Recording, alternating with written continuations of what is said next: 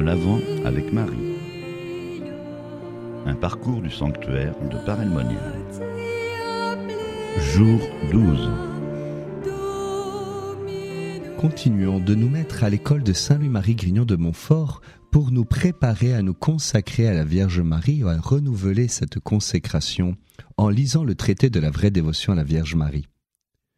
Saint Louis nous a dit plusieurs motifs pour entrer dans cette dévotion. Tout d'abord parce qu'elle nous met au service de Dieu, parce que nous imitons Jésus et parce que Marie se donne à nous. Aujourd'hui, deux autres motifs. Tout d'abord, promouvoir la plus grande gloire de Dieu, puis cette dévotion nous conduit à l'union avec Jésus. Numéro 151, promouvoir la plus grande gloire de Dieu. Reconnaissons-le, nous ne savons pas exactement quoi faire pour promouvoir la plus grande gloire de Dieu. Mais Marie, elle, sait exactement en quoi cela consiste. Et si nous passons par elle, alors tout ce que nous sommes, tout ce que nous avons, est employé à la plus grande gloire de Dieu, puisqu'elle nous indique comment le servir de la meilleure des manières. Cinquième motif. Cette dévotion nous conduit à l'union avec Jésus. Saint Louis va le développer assez longuement. C'est un chemin qui est aisé, court, parfait et assuré pour arriver à l'union avec Jésus. Il le développe au numéro 152 jusqu'au numéro 168. Tout d'abord, un chemin facile, numéro 152-154. C'est un chemin que l'on parcourt avec douceur et tranquillité, alors qu'il y a bien d'autres chemins, mais ils sont beaucoup plus difficiles. Ça ne veut pas dire qu'il n'y ait pas de difficultés à surmonter. Mais Marie nous aide, elle est proche et elle est présente à nos côtés. De fait, c'est un chemin facile, mais il ne s'agit pas pour nous d'éviter le mystère de la croix, bien au contraire. Et Saint Louis-Marie va noter avec beaucoup de finesse que l'on a l'impression que ceux qui sont dévots à Marie souffrent plus que les autres. Et il répond Certes, il est bien vrai que les plus fidèles serviteurs de la Sainte Vierge, étant ses plus grands favoris, reçoivent d'elle les plus grandes grâces et faveurs du ciel, qui sont les croix.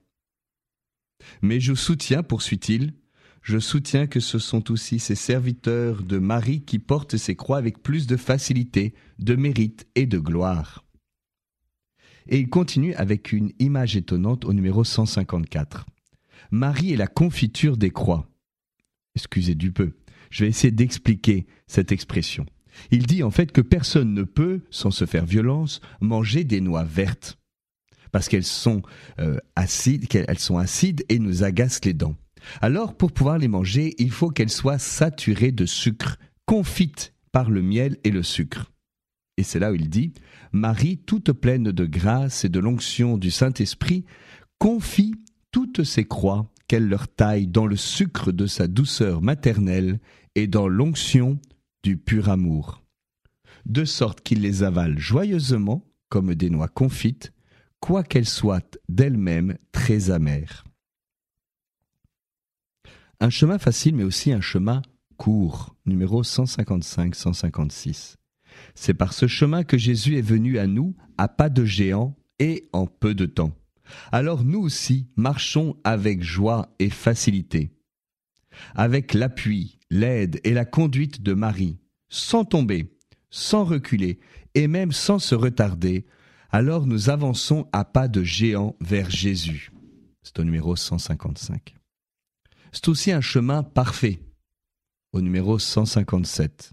Je cite, Cette dévotion à la Sainte Vierge est un chemin parfait pour aller s'unir à Jésus-Christ, puisque Marie est la plus parfaite et la plus sainte des pures créatures, et que Jésus-Christ, qui est parfaitement venu à nous, n'a point pris d'autre route en son grand et admirable voyage.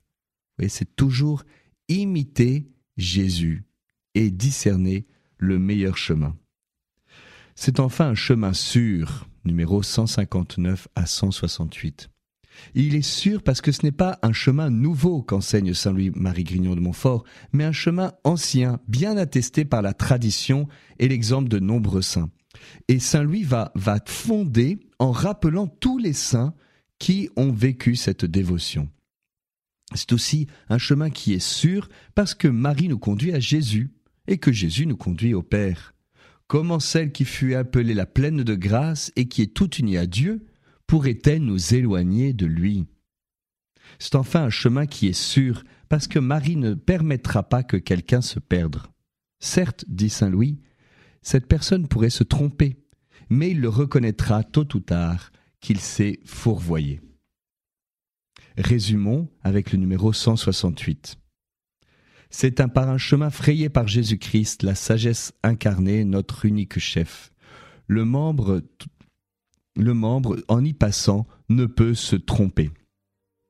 C'est un chemin aisé, à cause de la plénitude de la grâce et de l'onction du Saint-Esprit qui le remplit. On ne se lasse point, ni on ne recule en y marchant.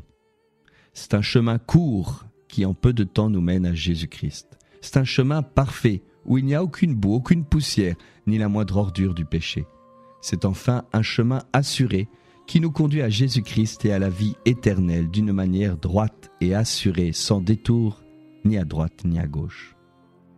Ainsi, entrons dans ce chemin pour marcher jusqu'à Jésus avec Marie.